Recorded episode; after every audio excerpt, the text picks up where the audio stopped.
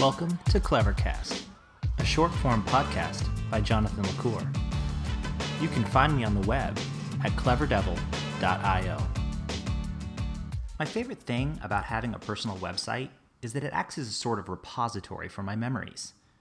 We've talked about my On This Day page in the past, and it continues to be one of my favorite website features. But last week I was thinking about how much more useful it would be to have my memories with more context, especially as it relates to my whereabouts at any given time. Now, I do capture check ins for significant events using the Swarm service, and then I publish those check ins to my website using Aaron Parecki's excellent Own Your Swarm service. But I don't always remember to check in. Speaking of Aaron Parecki, he's actually created a great little iOS app called Overland.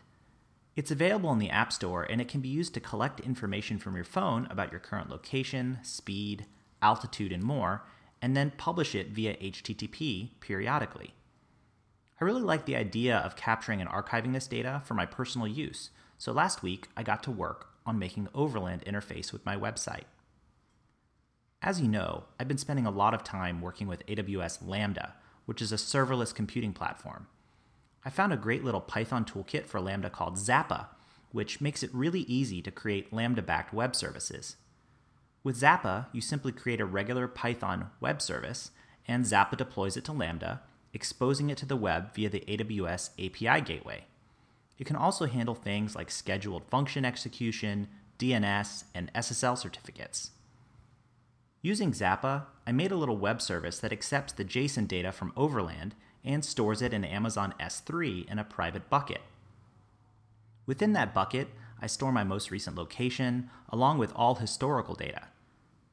The first feature I built on top of this service uses the current location data to show my current status on my website.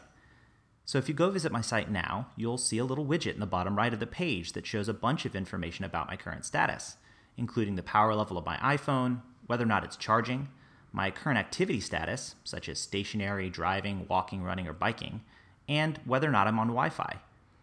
If you click the widget, you'll be taken to a page that shows you my current location on a map. Pretty cool I actually used Apple's brand new MapKit JavaScript library to generate the map, which makes it totally interactive. Next up, I wanted to make it possible to actually map my movement across a date range, and that meant I needed the ability to query the JSON data that was inside of Amazon S3. Thankfully, AWS has a service called Athena, which lets you perform SQL queries against structured data stored in S3. I wrote a few Lambda functions that are scheduled to run about every 12 hours, and they use Athena to create daily rollups of all of the collected data. And then I enhanced the API I created with Zappa to make it possible to fetch that data over a date range. From there, it was a pretty quick job to add a page to my website that lets me browse through my location on a map by date. You can see it now at cleverdevil.io slash maps. Make sure to click on a particular data point where you can see more details. It's pretty fun. For now, I'm keeping this page public, but early next week I'll probably shut it down and make it only accessible to me for privacy reasons. But I thought it would be fun to share it with my listeners, at least for a few days. What do you think about my new location tracking features? Let me know. Until next time.